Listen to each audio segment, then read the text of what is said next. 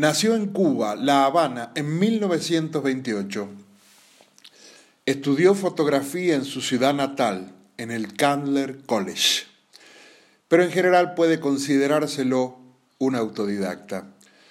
Partidario de la revolución, colaboró a su manera con sus conocimientos. Prontamente Fidel lo asignó a que lo acompañara en su recorrido por toda Cuba, explicando los fundamentos de la revolución a la población. A poco más de un año del inicio de la revolución, se acercaba al puerto de La Habana un barco francés, Le Couvre, cargado de municiones para ayudar al ejército cubano. Se comenzó a descargar las municiones y armas y se produjo una violenta explosión.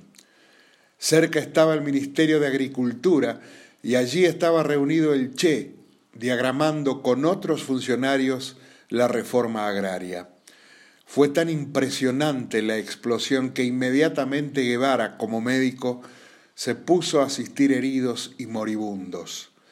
Pese a los esfuerzos de médicos y demás, incluso del propio Che, se produjeron 100 muertos y 200 heridos.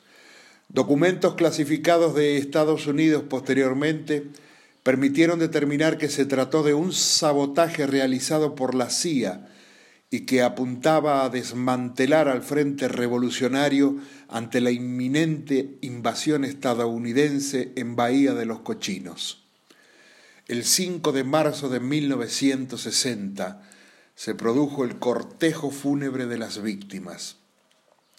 El pueblo cubano recibía uno de los primeros golpes al corazón de estos nuevos aires. El acto fue impresionante. Una multitud fue a despedir a las víctimas. Se armó un palco donde hablarían las máximas autoridades de la nueva Cuba. Allí aparece nuestro hombre como fotógrafo buscando la instantánea ideal la foto casual que reflejara el momento en el rostro de los líderes. El acto se prolongaba y el Che, que era su objetivo principal, no aparecía, hasta que de pronto llega él al palco y observa a la multitud en silencio. Ese era el hombre, ese era el objetivo, pero no estaba limpia la imagen estaba detrás de otros hombres y hombros tapaban su rostro hasta que Guevara decide asomarse para ver el cortejo.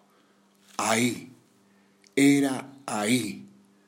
Apunta, dispara y realizó la famosa fotografía El guerrillero heroico, la cual a consideración de grandes críticos es uno de los diez mejores retratos fotográficos de todos los tiempos y constituye la más reproducida de la historia de la fotografía en todo el mundo, la cual a su vez cambió para siempre la estética del hombre revolucionario. Es el Che, con su boina y su rostro sereno y firme. Esa imagen fue bandera, sentimiento, símbolo de las luchas revolucionarias del mundo y está reproducida en remeras, paredes, banderines, internet. Jamás cobró derechos de autor por ella porque era partidario de la revolución cubana. Solo una vez se opuso a que se usara esa imagen para una marca de vodka.